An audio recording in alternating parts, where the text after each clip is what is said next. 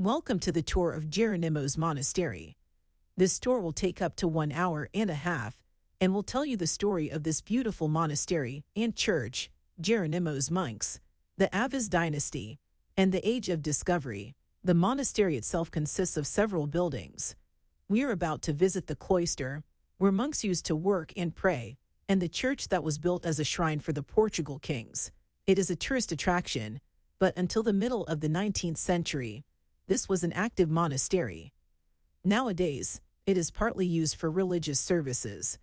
Therefore, if you see a procession or service, please do not interrupt. The monastery and the church are open to people of all denominations and religions, so there must be no worries about visiting them.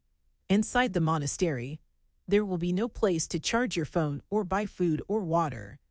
Therefore, if you need to see a restroom, please do it beforehand. You might ask why the monastery is situated in the city center but not in the suburbs. But it used to be a suburb centuries ago. Currently, it is part of the city. There is an interesting story behind the district name. It is Belém. And if you are unfamiliar with Portuguese, Belém stands for Bethlehem, the Palestinian town where Jesus Christ was born. There are two theories of how this place, previously Aldeia do Estelo, got this name. This took place sometime in the 15th century. All crusades were in the past. The Holy Land was under Muslim control, and locals gave this name to the developing place to commemorate the sacred city. But there is another story, more mundane.